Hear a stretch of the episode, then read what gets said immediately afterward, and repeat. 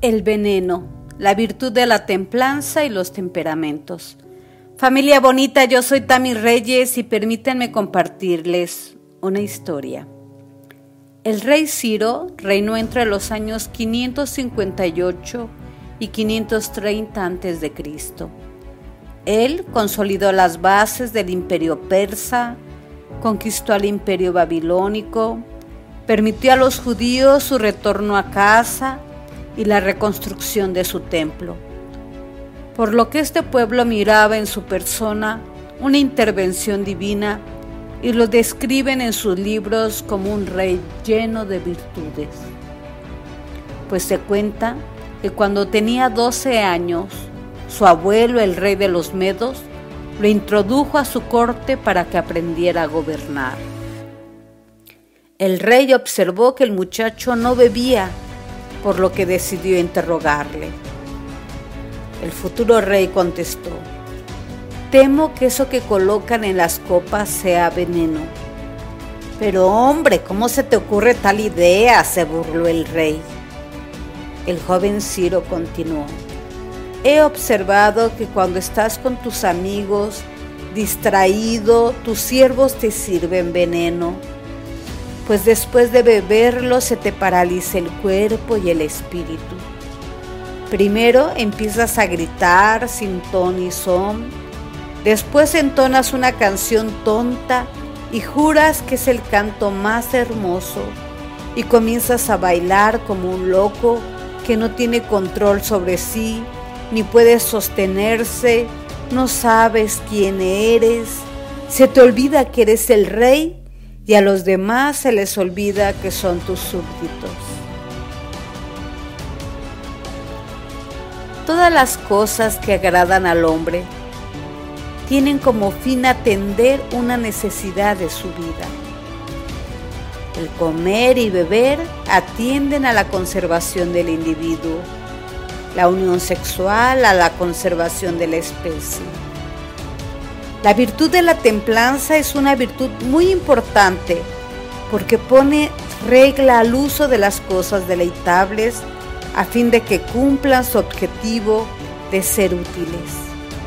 El Catecismo de la Iglesia Católica en su número 1809 la define como la virtud que modera las atracciones de los placeres y procura el equilibrio en el uso de los bienes creados es la virtud que nos cuida de sí mismos.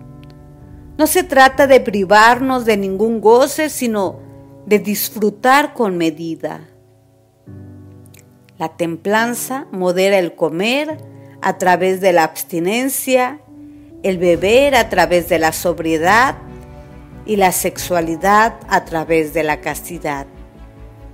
Es una virtud propia de la voluntad guiada por la razón. El temperamento sanguíneo es un temperamento con poca decisión, por lo que no hay que insistirle mucho para que ceda. Le gusta disfrutar de los placeres aunque vayan en detrimento de su salud.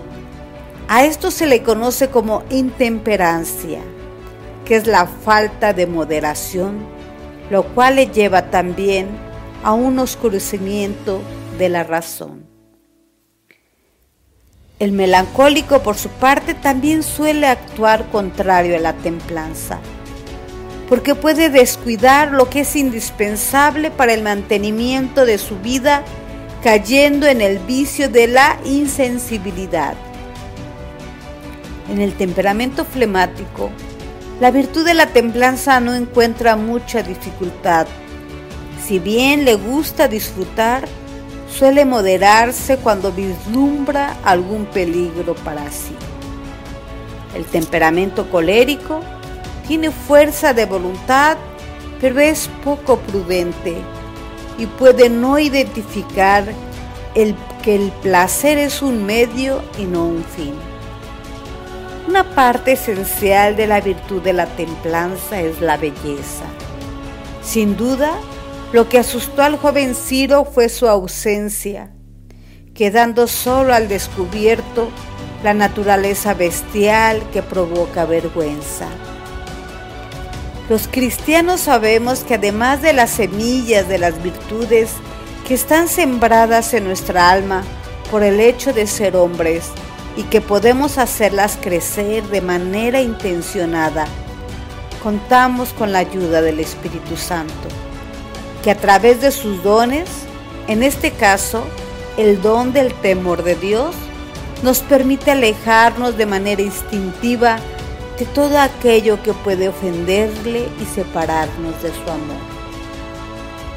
Y concluiremos con el punto 682 de Camino de San José María Escriba de Balaguer, el santo de lo ordinario que dice, de ordinario comes más de lo que necesitas. Y esa hartura que muchas veces te produce pesadez y molestia física, te inhabilita para saborear los bienes sobrenaturales y entorpece tu entendimiento. Qué buena virtud aún para la tierra es la templanza. Hasta aquí familia linda, yo soy Tami Reyes y este es tu espacio familia Escuela de Virtudes. Hasta la próxima.